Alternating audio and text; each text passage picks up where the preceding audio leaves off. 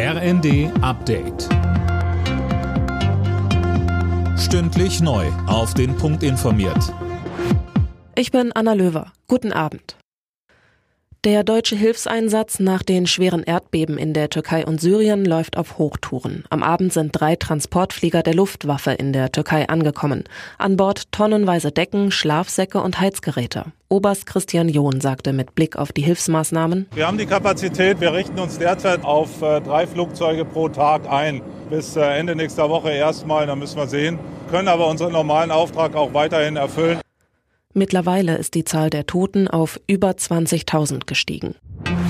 Weitere Waffen und Verhandlungen zum EU-Beitritt seines Landes. Das hat der ukrainische Präsident Zelensky im Europaparlament gefordert. Tom Husse, dort wurde er zuvor mit tosendem Applaus begrüßt. Ja genau, Parlamentspräsidentin Metzola sprach von einem historischen Tag für Europa und rief die Länder dazu auf, Kampfjets an Kiew zu liefern. Darauf hatte Zelensky jetzt auch in Brüssel wieder gepocht. In seiner Rede dankte er den EU-Ländern für die Hilfe, die gerade jetzt schon geleistet wird. Der Präsident nahm auch am EU-Sondergipfel in Brüssel teil. Die Staats- und Regierungschefs beraten noch bis morgen unter anderem über Hilfen für die Ukraine und Migration. Der Bundestag hat über die Finanzierung des 49-Euro-Tickets beraten. SPD-Vertreter sprachen von einem historischen Tag, weil es die Mobilität verändere. Die Opposition beklagte dagegen Mängel im Gesetz und unfaire Bedingungen für Verkehrsbetriebe auf dem Land.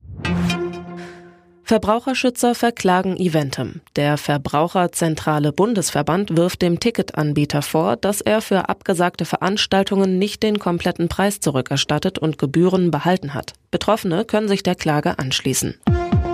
Alle Nachrichten auf rnd.de